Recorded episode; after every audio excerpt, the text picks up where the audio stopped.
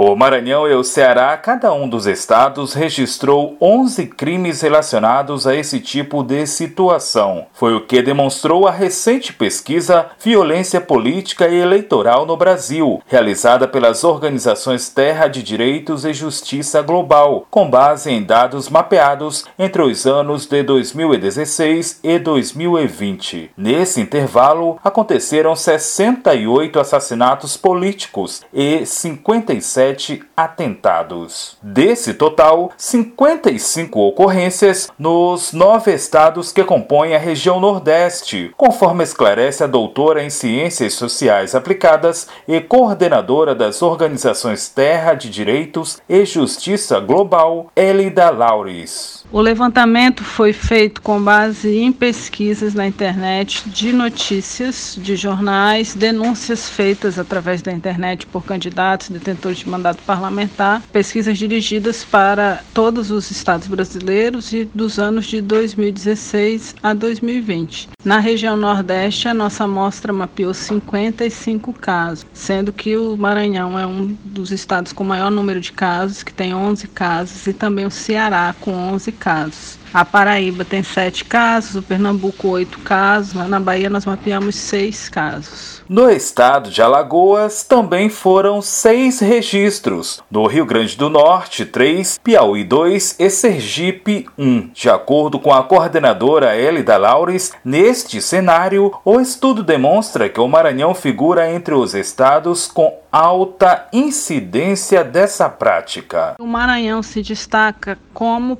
um dos estados de alta incidência da violência em, em, relação a assassinatos e atentados de políticos no Brasil. Junto com Minas Gerais, com Pará, é um dos estados com maior número de assassinatos e atentados que nós mapeamos. E isso mostra também o Maranhão traz casos repetitivos de violência, como é o exemplo de dois assassinatos que ocorreram na cidade de Governador Nunes Freire. De janeiro de 2016 a agosto de 2020, de acordo com o levantamento, foram contabilizados 125 atos violentos contra a vida de políticos no Brasil, números que equivalem a uma média anual de 27 casos de ataques contra a vida de mandatários eleitos eleitos e pré-candidatos no país. Entre as principais vítimas, vereadores eleitos e pré-candidatos a vereadores somaram 61% e prefeitos e vice-prefeitos eleitos e pré-candidatos 26%. A maior parte desses crimes aconteceu em nível municipal. A nossa pesquisa aponta que a maior incidência dos assassinatos e dos atentados é no nível municipal e que, portanto, as vítimas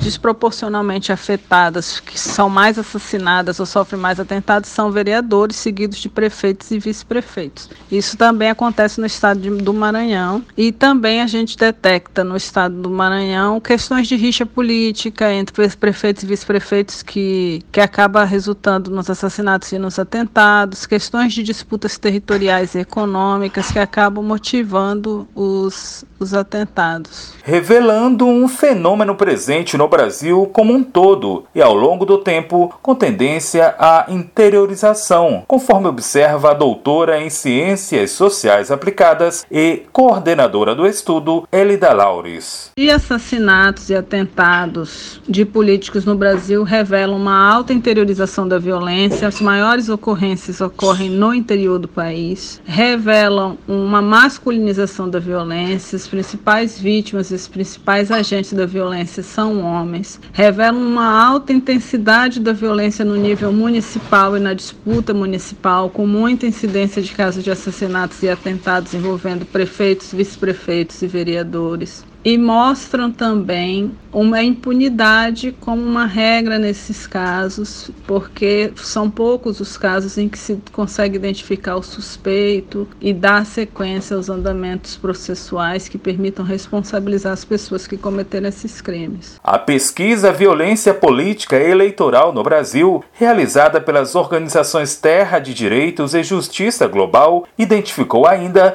que cerca de 63% desses crimes permanecem sem solução no país. Por meio de nota, a Secretaria de Segurança Pública do Estado informou que, através da Delegacia Geral de Polícia Civil do Maranhão, vem intensificando ações de inteligência visando coibir tais práticas criminosas em todo o Estado. A nota informa ainda que, aliado ao amplo trabalho da SEIC, Superintendência Estadual de Investigações Criminais, que trabalha em conjunto com seus departamentos especializados em cidades do interior, além dos trabalhos integrados às polícias civil e militar, tem buscado inibir e elucidar crimes dessa natureza. Da Rádio Universidade FM do Maranhão, em São Luís, Borges Júnior.